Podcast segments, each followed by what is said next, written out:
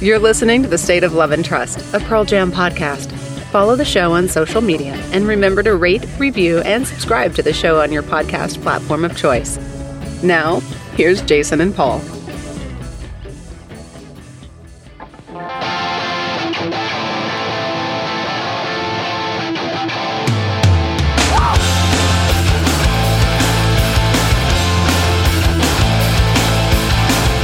Welcome, everyone, to another episode of The State of Love and Trust. It's a Pearl Jam podcast, and I'm one of your two hosts, Jason Carapesi, and alongside me, as always, is Paul Gillieri. Oh, baby, we are deep into October now. Yep. The pumpkin spice and the candy corns. And what do you got there? Yeah, this is uh, Elysian Dark of the Moon Pumpkin Stout. It's got the uh, charming silhouette of a bloodthirsty werewolf. See, they should have called it. by moonlight. They should have called it the bark at the moon. and Had Ozzy swig it. Mm. It is delicious, though. You can find this uh, variety pack at Browse. I, I highly encourage anyone stateside, if you have access, Elysian Brewery. They have a, a, a lovely uh, Halloween themed set, and uh, I'm a big fan. I think the uh, the Night Owl uh, Pumpkin uh, Ale is the best one of the group, but Uh, Are there three different ones? four actually. Four different ones. So how do they It's an the, im- the four pack? imperial pumpkin stout. There's there's this one. Mhm. Uh, I'm sorry. There's an imperial ale, Mhm. a pumpkin ale, this pumpkin stout, and then there's also a coffee porter. I think. Ooh, that's like dessert. This has been beer time with Jason and Paul. Yeah. Uh, welcome to the show. Uh, if you're just finding us um, by way of the broad class and broad class and holy dyslexia, the Brad Clausen interview we did last week. Welcome. Um, I know there's been some traction with that episode, and we're we're happy to have you along for the ride. Um, just a little bit of housekeeping off the top. One, as always, of course, we have a, a big, super extra tight hug, uh, virtually, of course, for our patrons uh, on Patreon. So thank you guys for. We had another one over the weekend popped on. Yep. Thanks to Rich for joining. Very excited about that. Rich, And- we have t- uh, tip of the cap to you, sir. Glad to have you. Oh, the cap. I've actually known Mhm. Rich for a long time. He's a good dude.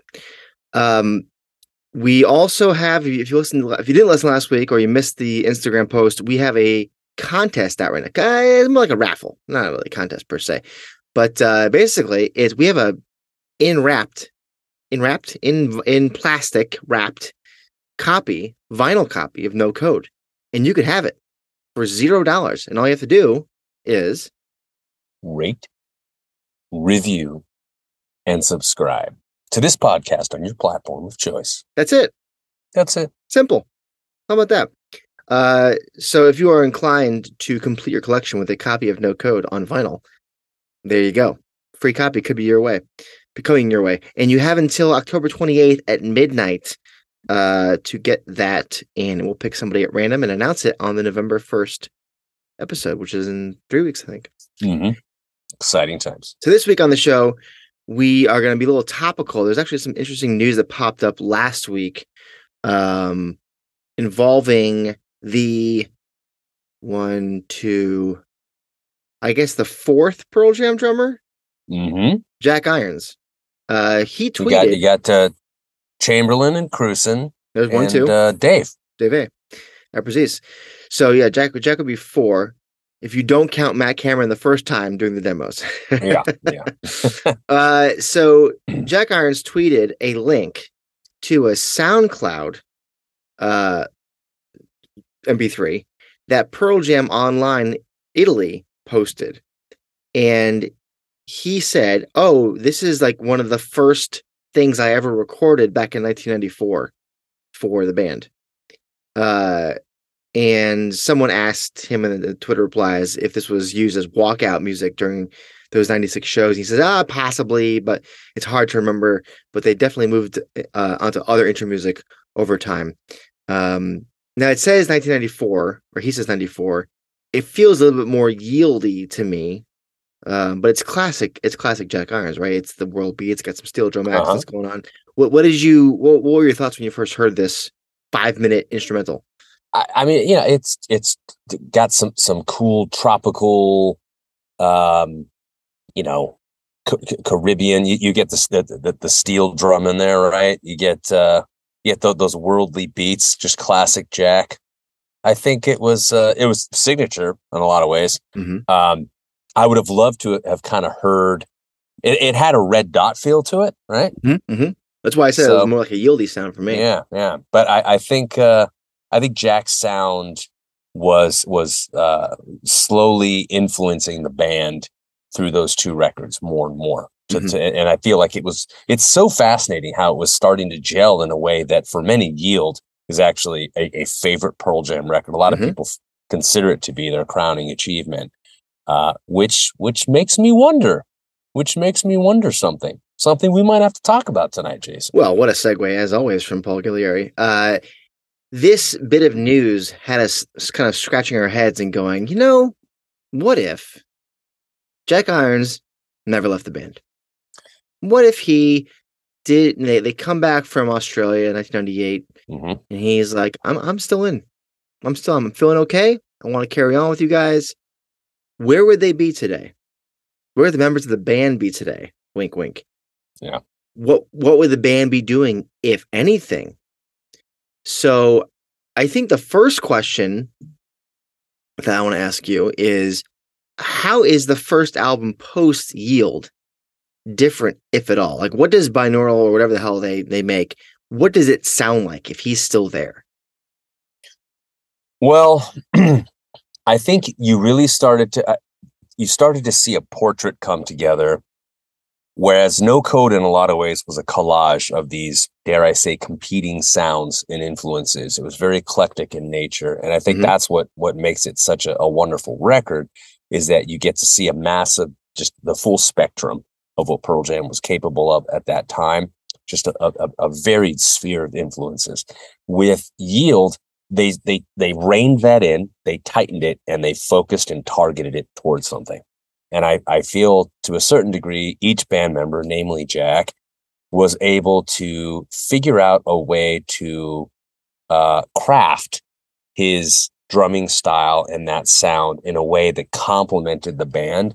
Whereas I feel as as though it was very much driving a lot of what we were hearing in No Code. Mhm. And you know, you and I have talked about how uh, disillusioned Jeff was with the recording of that record, and and No code. how, uh, yeah, and- Stone and as well. how- yeah, I mean, I I think that it, it was a record that nearly tore the band apart, and and uh, I think Jack was the, the the thread that held the fabric together. But with an album like Yield, that steadying presence helped generate some of the best material the band has ever produced. So Arguably the that- most collaborative album too. Correct. So I think that collaborative spirit would have continued on the next record. But remember, the next record was very much driven by politics, right? So binaural Mhm. was was a reaction to uh, what American society was faced with in terms of uh, the, the election and and uh, you know questions about election fraud and things of that nature. I mean, I, I, I hate even using that term, especially in this day and age. But there Right. was uh, a lot happening at the time that they felt the need to to rebel against lyrically. Uh, you saw songs like "Rival" and songs like uh, "Insignificance." Um, just a, a ton of songs that really, really contributed in a lot of ways to the band's mental state at the time. So, where does Jack play into that? Well, I think think you have to examine a couple of things. Number one, in March of '98, when Jack stepped away after the uh, the Australian tour was done, he physically and mentally could not handle this anymore. He just wasn't mentally well enough to carry on. Uh, he's, I'm going to quote him here. He says, I just wasn't well enough to carry on. You got to be fairly healthy to go play 15, 20, 30,000 people four or five times a week. You can't start to come unglued. There's thousands and thousands of people counting on you to do your job and to do it well. I just couldn't do it at the time. He was 35 years old at that point in time. Yeah. So notably older than a lot of members of the band. And I mean, you got to remember, you know, Chili Peppers, 1983. These guys were were hitting the stage. You know what I mean? Yeah. Um, I mean, he, you know, he came into the Chili Pepper scene, but all that being said, I feel as though, you know, Jack's bipolar disorder was something that really compromised his ability to feel like he could remain a member of this band and continue on that grind. Um, you know, he actually he met his wife of 31 years. He met her the show before the one he met Eddie, I think, on that uh, was it a Joel Joe Strummer tour? I think I forget what. Uh, oh yeah, that was 1990. Yeah, the, the way back in the day. I, Yeah. I want to say he met what would become his wife the show before that. So it's just amazing that you know we anyone listening to this, the people you meet on a Pearl Jam tour, right? I mean, you just Yeah. never know Absolutely. the the trajectory that it can send your life. Um, and I'm sure there's lots of folks listening who, who met some of their best friends, uh, people that that they found themselves uh, uh, calling spouse at some point or another, you know, or significant other. But I feel as though the anxiety that Jack felt that that that was triggered ultimately by the demands of touring that ultimately helped not helped but that caused him to recall that very painful familiar anxiety that he felt following the death of his best friend a decade before this traveling the venues all of it it was just starting to help. It, it- he was starting to spiral out of control more than anything. Uh, and he really couldn't couldn't fix it. So if he had remained in the band and they they produced that next record i think it would have been uh, turbulent. Uh, i don't think he would have survived another record. So when i say what if he never left well, the you you band? don't, you don't mean survive like literally, no i mean i don't think he could have survived as a member of the band. Right? uh, you know, I, you know, I, I, I wouldn't even put that into the universe saying he wouldn't have physically survived, but I think it would have been a very tumultuous record, one that kind of actually he he would have gone from this influence that helped bring the band closer together and help tighten the ties that bind to ultimately becoming a cataclysmic force that caused those binds to sever and come undone and I, I feel like it would have tested the band's ability to remain a band, quite frankly, in ways that um, that we didn't see. Dave was different. You know, there, there, Dave was on a, a different path than I think a lot of the other members of the band, and uh, Jack was the other way around. I feel like they they were trying to meet Jack where he was. That you know what I'm saying. And so if, Mhm. if if that became corrupted or toxic, to me, it would have bled over into the um, the equilibrium of of the, the band as a whole I feel in like a way. Go ahead. Sorry, I just meant this. I, I- I think that Jack. Um, you said they they were trying to meet him. Well, he was this calming, steadying presence that it for a band that was in the midst of a state of real turbulence that Right, they were but starting to become unglued. He helped he helped keep them together, Yes, but I think he would have become unglued, and that in turn might have caused the band to become unglued again with him. Yeah, so I think you know, I don't think that the band met him. I think that he, that it was again like circumstance, like in 1990 at the Bacchanal in San Diego. I think it was he was there for them at the right time. They needed him. He, he didn't was. change for anybody. They didn't change for him. They just happened to find that that cross section. But he right was time. changing because he was because he was with them. It was it was creating a negative change in him that forced him Sure. to walk away. So here's what I would say: if he does, if he, I'm I'm, I'm going to throw this out there because it's a bold call here. It's a bold Okay. call, Cotton.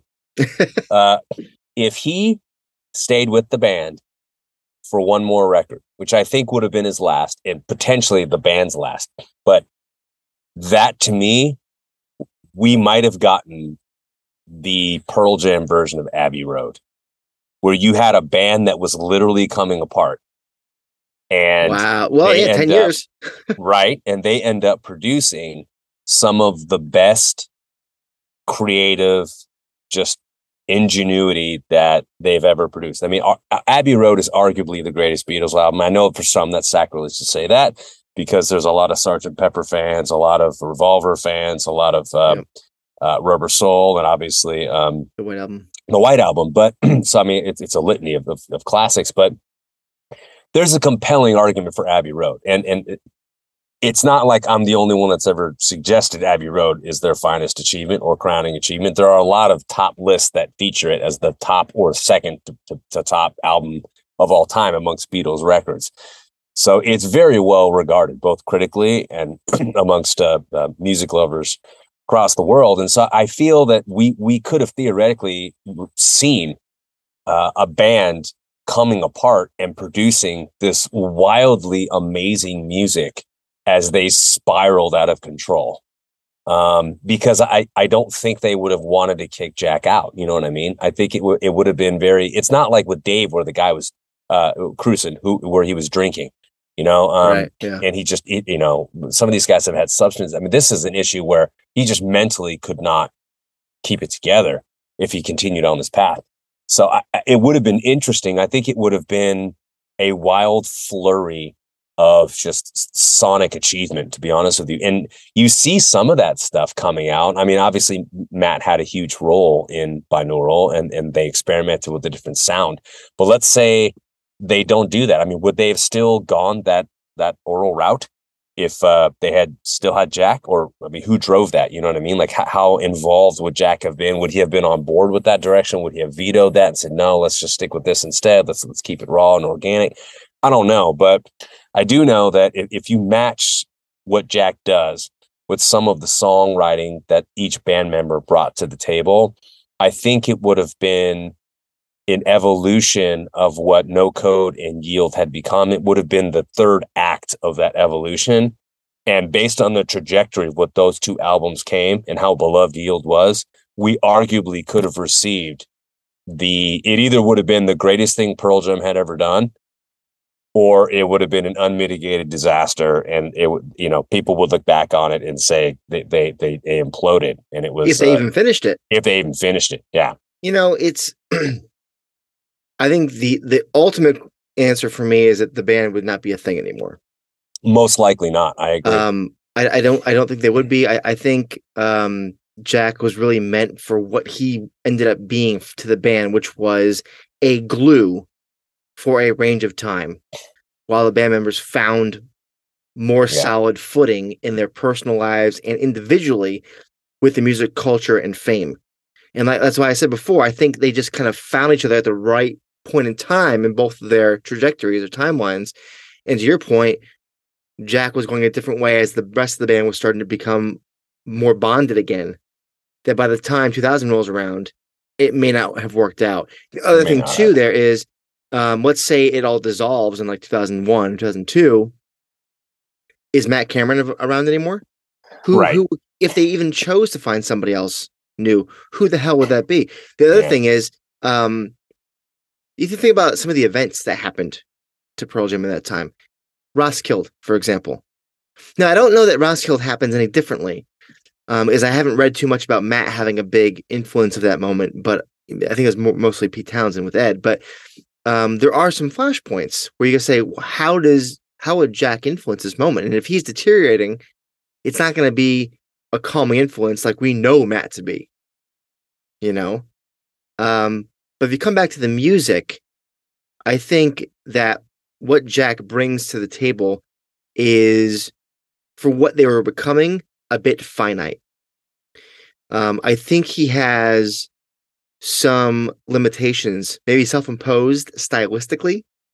That and, and I've been I've been on record as saying that I don't prefer the way that he played the first two albums Mm, um, comparatively to Krusen or Dave A, um, or even to Matt after the fact. right. Um, that said, the stuff that he wrote obviously sounds best with him. Like I, if Matt plays in my tree, it's not the same. It's not as good, in my opinion. Um, but because of that, as they were finding a new direction from Yield into bi- into binaural and then into Riot Act, I think there is some music that would have fit, but some that, that would just would not have fit his style. Right. would have felt a little bit a little bit contrived. And maybe he wants to leave musically because it's just not his thing. I mean, Right. really think about avocado. That's that's not at all his his thing. Right. rock and roll thing. Um, so th- this is something that Pearl Jam doesn't do when it, when it comes to limitations. They, they they don't just stay in one spot. They move around, as we've seen um, across their entire career. They have classic rock or the uh, arena rock, punk rock, as Steven Hyden puts it in, in his new book, um, as like their ground level. But then they branch out, and they, and they don't just they don't just stay in Jack's wheelhouse where they they were for a moment in time. They're, they're they go all over the place. And his musical sweet spot for me, it served a purpose in the mid '90s, and I don't know if the guys would have responded to it the same way after 2000 or maybe even 2002 for being generous. Um, and maybe they maybe they have a lot of the same ideas for Riot Act, but but the sea change to swing the pendulum back, like I said, to avocado and backspacer especially. I just don't see Jack being into that. I I, I, th- I think it's a little too stock for what he likes to do, and that isn't that isn't a judgment on on his style. It's just if the band's going that direction, I don't think he has the influence or the songwriting style at the time to meet what they want to do. and it's impressive when you think about the role drummers play in bands. I think there's a lot of Mm. folks that just find the drummer to be the beat. I mean, this is not, and this is not a diss on Ringo. You know what I mean? But Mhm. For for a long time, I don't think people recognize that drummers are not just adding the beat to an album or to a song. Like they, there is a creative force that drives the uh, the, the the sonic integrity of of each composition and of an album as a whole. And you can see it in Pearl Jam's music with each drummer how the sound literally evolves and changes Mhm. and how much more of a collaborative band they they became. Uh, without a question, none of the albums we've heard so far exist if Jack was still in, the band. Even if he managed to survive. I mean, how old would he be at this point? I got to double check his age, but I mean, he's like five years older than the rest of the guys, isn't he? yeah, I mean, he was 35 at the time. They were like late 20s, early 30s, right? Yeah. So, I mean, it, I could easily see, even if he had managed to power through, I think that they would have gone more in a punk and eclectic world beat direction for a while. That I think a- after maybe one more album, I think it would have kind of grown into a weird niche that just that they just got stuck in, um, and that they just couldn't break out of. Um, so you know, it's it, it, it- it's great that he existed in the band's tenure when he did, and I think that for his own sake, his own mental health, we can all publicly say, and it's okay to say that we're grateful that his tenure only lasted as long as it did. Yeah. And in in in that sense, it was perfect for everybody because the band ended up with Matt, and there's their sound has evolved in the way that it has, and Jack played such a pivotal role in the band's history. He helped keep them together. Uh, he played an influential role in in two of their marquee albums, arguably one of their best. Um, I don't know, man. It's it, it's an interesting thing to consider. Not necessarily because I think he'd still be drumming with them today. I don't think he would be, but I, I would love to, to to find out what would that in an alternate use, universe that one extra album Yeah. be. Uh, there's a non-zero chance it's the the you know Pearl Jam equivalent of an Abbey Road, and then that's it. They're done. And we look back on that album, we're just like, man, w- w- wow, that that was that was something something else. It uh, it would definitely be it, it'd be, it'd be very weird to think that the band wouldn't have existed for like the last twenty years. Yeah. You know, uh, I know. I mean, I, I would still be, re- you know, I'd be that guy that's just trying to find every boot I can from back then, and just to, you know, try to hold on to. yeah, I, I mean, yeah, all these Italian CDs. uh, Uh, yeah. By the way, Jack is still putting out music. He has uh, two EPs that came out earlier this year, and they still sound very much unmistakably like Jack Irons. So when I say that his his road is is I don't want to say narrow, but his road is his road. It is. Yeah. Um. Uh. So I don't, Gigaton ain't happening with him, by the way. Just no, uh, but listen, it's incredible to think that Jack has crossed paths with the band at two points in their career, and both are hugely pivotal. indeed. I mean, it's it's it's it's a special thing to consider, and it's a fun exercise. Th- This was one of those what ifs that I uh, I I, I went down a rabbit hole with. So, if you're listening to us, what do you think, huh? yeah, I, I, the Abbey Road call is interesting because it makes me happy and sad at the same time. Yeah, to see what that album might have been, but also like I'd rather. I also do like the fact that they've been a band the last twenty years, so maybe Yeah. not. um, the other bit of news that came out last week was uh that Pearl Jam had, for the second time uh in a few years, added a track to a benefit compilation. hmm This is this one is called "Good Music to Ensure Safe Abortion Access to All." Um, they gave uh, "Get It Back" two years ago to "Good Music to Avert the Collapse of American Democracy" Volume Two. This time, they've donated a live version of "Porch" from Frankfurt earlier this summer. Um, great to have Pearl Jam contributing to a worthy cause. Not the first time, of course. Uh, but with this particular issue, I find something um, very notable. and this is this would now, you know, quote unquote, officially mark about 30 years of support for this issue. Um, we can trace it back to, you know, obviously with the biggest infle- Yeah, inflection right. point in the beginning is Unplugged. un- unplugged with, with Right. pro-choice right on his arm during porch. There you go. Um, the benefit show in Pensacola, Florida, March 9th, 1994, in honor of uh, Dr. David Gunn and another doctor uh, being murdered the previous March. Um, the Voters for Choice benefit shows back to back nights in January '95. Those were the those are the welcome party shows for Jack uh, in Washington D.C. Of course, Gloria Steinem and others were out uh, and spoke. They've always been advocates uh, on this topic, and here we go again. The question is, why the fuck are we here? and uh, what what does what does the ban have to do to move the needle?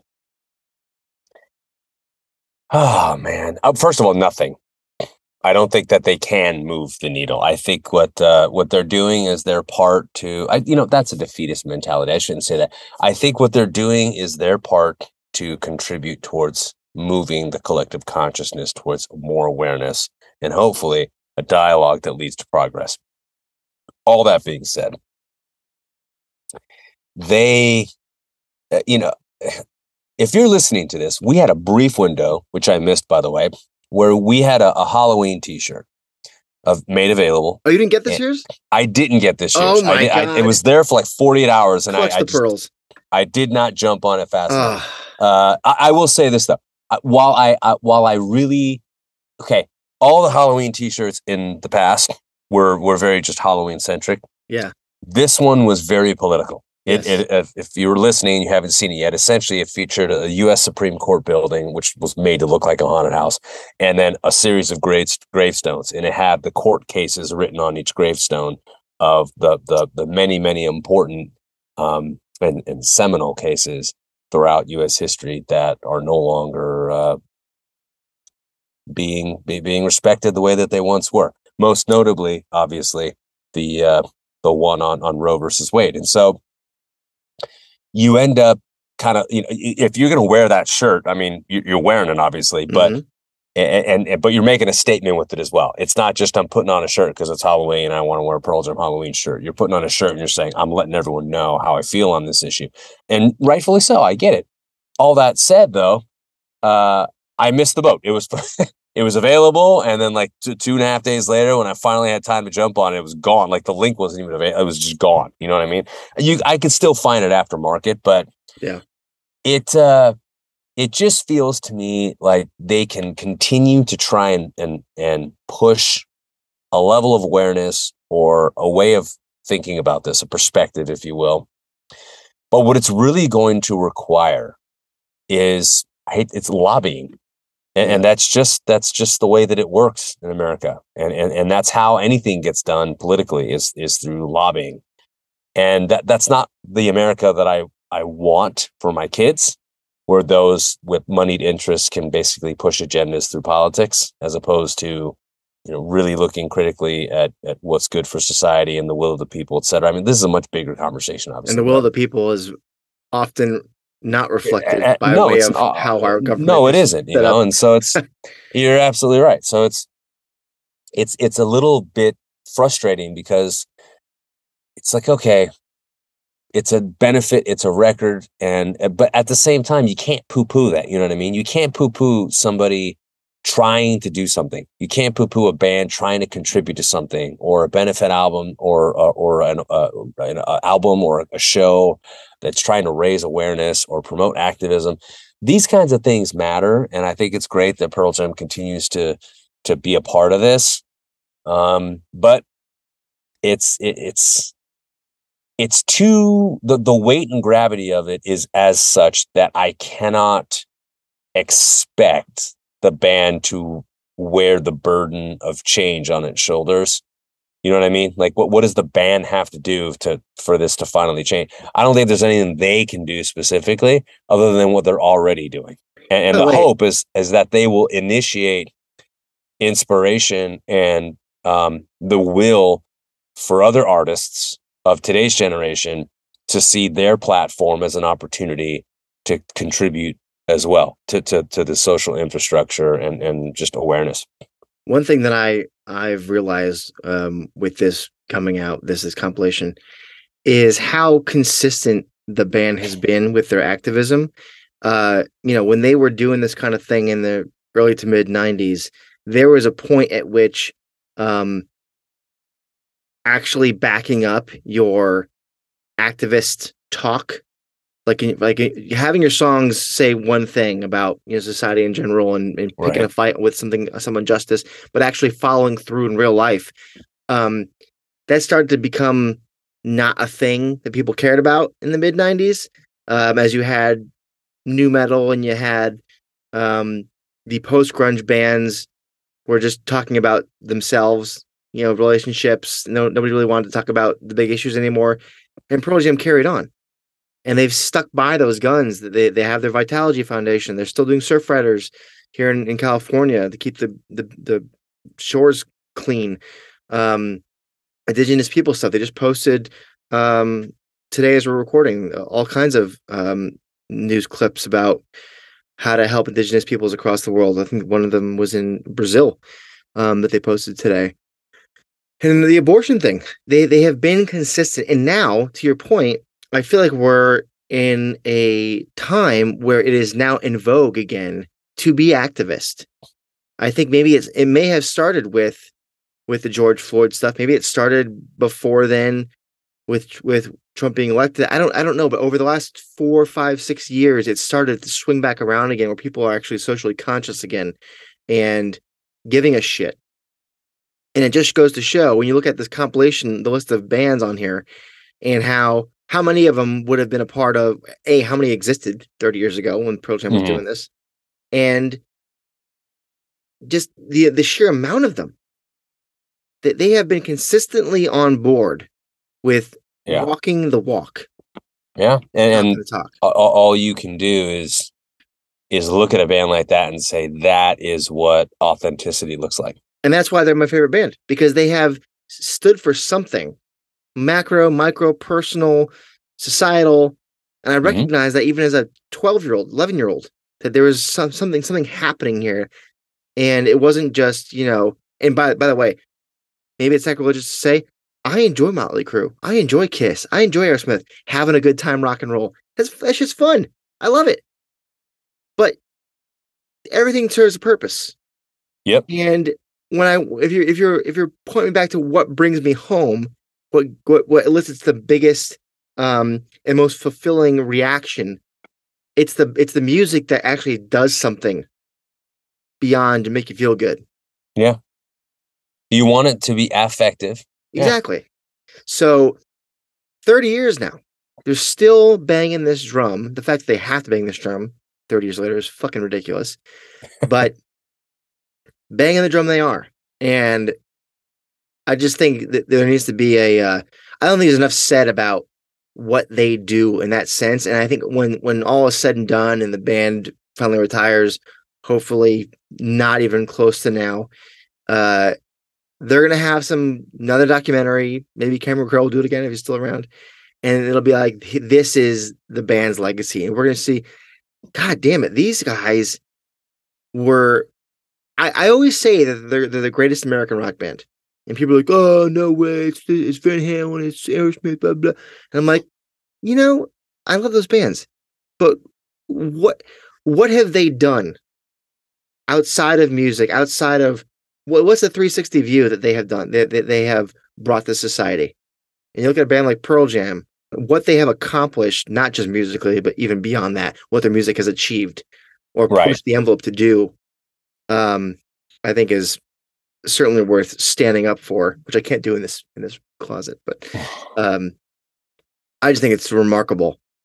Uh, I know it's a Pearl Jam podcast, and this isn't like you know mind blowing stuff, but like th- it made me think about that. Like, fuck, it's been thirty years; they're still banging this drum. Like, yeah, incredible. I know. I know.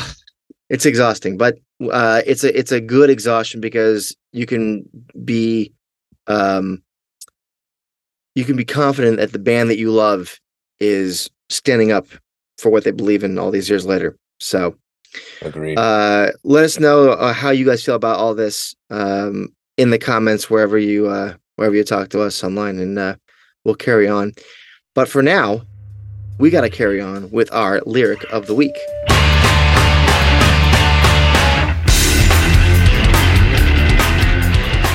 This week, lyric of the week, uh, it may have been the or one of the last recordings with Jack Irons from the Yield sessions. Mhm.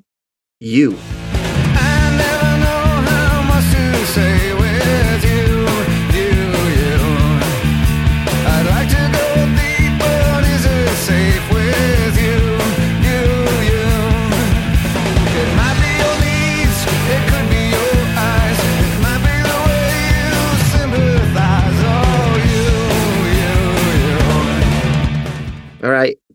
You spelled you.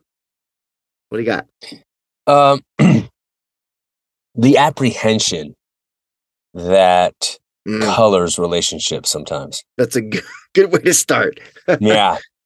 First of all, I know what this feels like. Yeah. um, yeah you do as well. and it's it, you know, you, you you end up in these situations in life sometimes where you start to question how safe you are in a relationship, and I don't mean physically. And and my uh my empathy, my heart goes out to anyone listening if that was triggering, or it's like, gosh, like uh, you've been in an abusive relationship, but Mhm. I'm I'm more talking about the emotional safety, like that aspect of a relationship where sometimes it's it's a tricky situation where you you don't really know and you're faced with a volatility that is it, it, it's not something that you feel like you need to harness or something that you need to to rein in because ultimately it's not your responsibility to do that.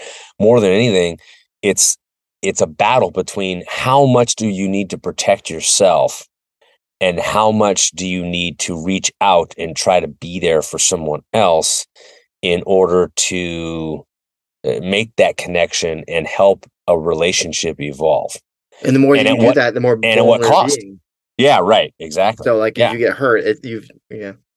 and so I, I, I love that it might be your needs it could be your eyes it might be the way you don't sit i mean it's it's it's uh is it safe i like to go deep but is it safe with you um i, I find that the, th- these yes these lyrics are on the nose i understand that all that said though they are very relatable and the music to me doesn't it's a it's a bizarre composition when you think about it. The way that the it kind of has like a 50s or early It's like 60s kind pop, of pop, yeah pop pop rock song yeah. And and so yeah. it's I, I when i hear these lyrics though it's the repetition that follows that pop yeah, feel to it. If you take some of that repetition out these lyrics read very differently and i don't think they fit the song um anymore. I i, I feel like it has to be a, the far dark, darker song probably recorded in a minor key or something. I mean, it's Mhm. it's uh but i would i would say that the way it's constructed now it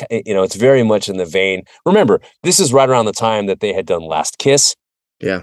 right? They were very much into these like that that 50s 60s sound that that you know kind of the uh the sad you know tragic pop song and uh this definitely falls in line with that uh that style of track that we got with last kiss which was a huge very highly successful single for them. But I come out 99 I think 98 99 Mhm. um it's not as good as last kiss. I think that there's something about the you know the authenticity to use that word again of of the original song that they covered that that I, I think is a little bit absent with this one. But uh, they do a wonderful job paying tribute to that sound with a song like this. So it it definitely works in a lot of ways um and I think that I just don't know if the audiences of today or even then in the 90s could get behind a song like that and truly absorb the lyrical content in a way that you could in 1958 or 1963 you know what i mean that was the that was the style of music at the time that was the delivery that was the method of delivery for a song even if it was tragic or sad whereas by the time yield came out i mean you had some some you know electronic music that was. I mean, there was a lot of of very. I mean, you know, you look at what Nine Inch Nails was doing at the time, what what Smashing Pumpkins Oh, were yeah. doing. There was an element of macabre. There was an element of of um. I don't want to say, uh, uh, you know, uh, Well, this is when Korn, Limp Bizkit. yeah. I mean, like if you wanted to go dark, you could go dark. back, Yeah. you know what I mean. And so, it just it it it feels it doesn't ring authentic for that reason, given the time that it was coming out in. So I think when I first heard this song, it didn't. It, the lyrics, I I didn't. well, it doesn't I- I make didn't- sense because like you're hearing what he's sense. saying, but then the music seems much happier than that. You're like, what is They didn't dichotomy? match, you know. Yeah, and I understand now, looking back on it, what they were trying to do, like the style of music they were paying homage to, but or homage to. I don't know, but it was an homage. But uh I don't know. I think now I've reconciled that and I can appreciate historically what that song and that style of play was trying to achieve at the time. And uh yeah, we'll leave it there. Well, uh, like w- you said at the very top there, goddamn, have I been there? Uh, and I think everyone struggles at a point with their self confidence in relationships. I mentioned vulnerability a minute ago, especially when you're a bit more idealistic, you know, uh, about love. You get excited with someone with someone new, and then there's a point where someone definitely likes the other person more than than you do, or they than, Yep. than- uh, there's an imbalance, and with an imbalance, which is definitely felt by both parties, comes anxiety, and and I literally wrote this word down, apprehension. To your Mhm. point, Yeah. uh, hence that first line. I never know how much to say with you, and then that next line. I like to go deep, but is it safe with you? There's a there's a realization, there's an understanding that the other person is is out of balance with you. It's awkward do you, do you push further as the line suggests or do you retreat? And if you retreat what good will that do? Or are you just prolonging the inevitable? You know if you are if you are safeguarding yourself from being hurt as opposed to taking the risk of reaching out and being vulnerable to to try and uh, broach the subject you got to find that balance. And if you're not self if you're not confident enough in yourself you're probably always retreat and you won't know where the line is. Um kind of like how comedians some comedians will write jokes that that are increasingly more offensive to find what the line is with the audience so know okay i can go there with them you know? But the last few lines there I, I love these. The subject has decided that whatever it is they're sticking. They're holding out. They're taking a chance that the person they're pining for will come around. It's a dangerous game to be sure. The question is how often does it work out? And i, I feel like the the chased usually senses this and bolts that feeling can feel desperate and that's not a good quality the um the chase is something that we've all been a part of whether being chased or chasing but uh th- that when you feel a desperation that's that's the difference and i feel like that he is kind of riding around that line here in this stanza and it's it makes me feel a little funny especially with that music behind it because it's like i don't know how to Yeah, feel I know. I know. it's just so weird. Um, I never know how to feel around you, Ed. I never know how to feel. uh, so yeah, w- another song that I I think when you dive a little bit deeper, um, when you look at the lyrics a little bit more, and when you read them without the song playing while you're reading it, and then go back and read along to the lyrics while listening to it, it might like flip a switch for you. Um, no, that's not either good or bad. You might hate it all of a sudden. You might love it more all of a sudden. But I feel like that helps with me at least. And uh, Yeah. hey, it's a song that I haven't heard yet. I'd love to hear it, just because it's it's a fun little two and a half minute song. Hey, Yeah, and honestly, I, I will appreciate. And I mean, this is the most I've spent on this song. The, the re- revisiting it. I mean, and, and look, what I love about this podcast is it's enabled me to do this more often. But and you've talked about it as well for the listener that you get a chance with these these lyrics to sit and say, okay, let me sit with a song in a way that I haven't before. Yeah. And uh, and there's another Pearl Jam podcast out there, little plug here that does that very very well as well. mm, Hmm? is it is it better than some other? um, but when you get it, when you get a chance to really sit with a song and really, really think about it, um, you start to appreciate it in ways that you hadn't before, and it makes you really relish hearing it live. Yeah. So this is a song that I'll, I'll fully admit I, I think I had not really given too much thought to outside of just kind of the the cursory these these lyrics don't seem to match the sound Mhm. observations, and uh, this exercise really allowed me to kind of appreciate a lot of what they were trying to do and and uh, really really think on a deeper level about the song than I had in the past. So, like you, I hope to hear it as well. All right. Well, let's move on then to the best live versions so far in our live cut of the week. Ready to stand up!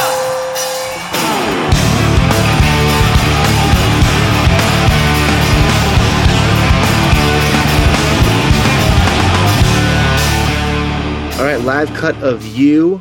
Only been played 24 times. It debuted in October of two. uh, It debuted. Holy shit! It debuted 22 years ago today. Yep. How about that? As you're listening to this, October 11th. Holy shit! Where are we going? What's what's the best version we got so far? Uh, we're going back to October 12th, oh, the next day. Okay, the next day, The second in ever Can- recording. Second ever recording. So I, I feel like the, the first time was like, oh, let's give this a shot. The second time was, okay, now we know what we're doing. and uh, October 12th, 2000, Kansas City, Missouri.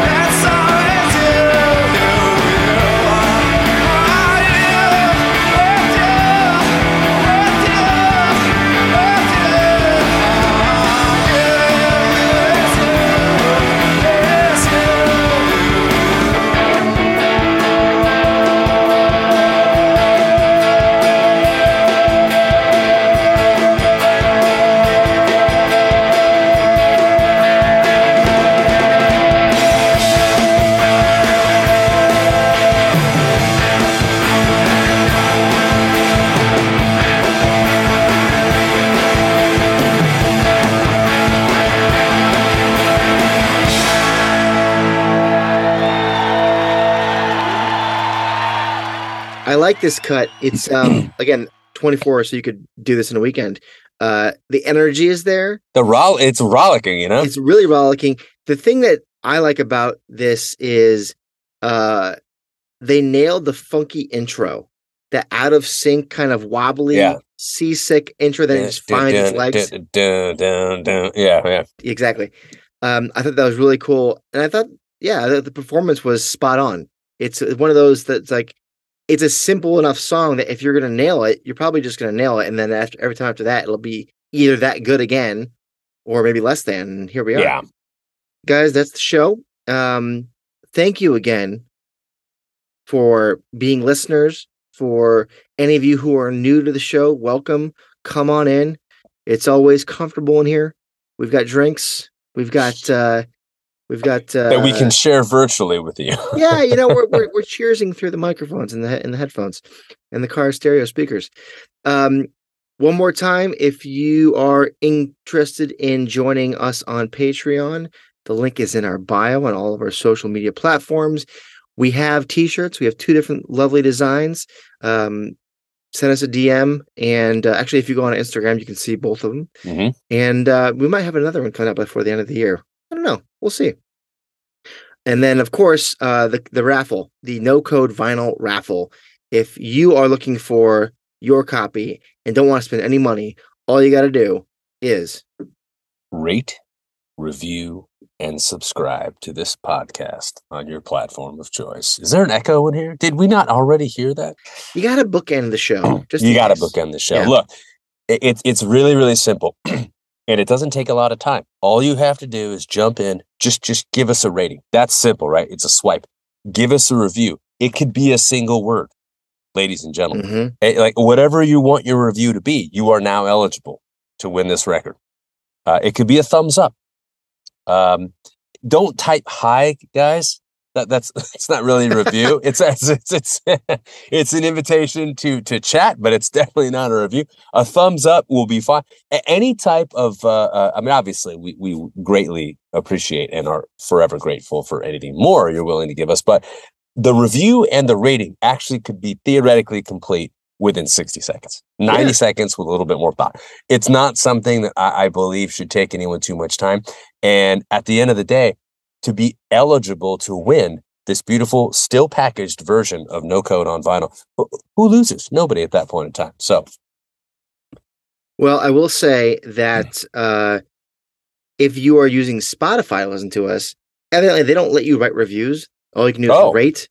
So go ahead, give us the the uh, the uh, I hope five star rating, and like just take a little screenshot, send to us. yeah and, and what The irony how delicious would it be if we had a brutally negative review that Oh, just man. dragged us through the mud and that ends up being the one that wins I can't stand. You know, I'll honor it. I will honor it. Oh yeah, we are an equal opportunity uh, podcast over here. You can say whatever the hell you want. Yep, absolutely. You say earmuffs, you can say whatever you want. Fuck shit, Yeah, balls, just you know. Paul and Jason choke on a pumpkin seed. Okay. I don't know what that means. Why would I want to do that? You know, you know, you roast the pumpkin seeds, and then you know they kind of get stuck. you had a you- No, I've never. I, I mean, I haven't one, like though. like you know really choked on one, but I've had a couple of them get lodged back. Like ah, you're trying to clear it out. I, look, we're we're getting sidetracked. chew. Chew, chew your food. Yeah. okay. Well, we'll be back next week with another episode, and uh, until we do, you've been listening to The state of love and trust.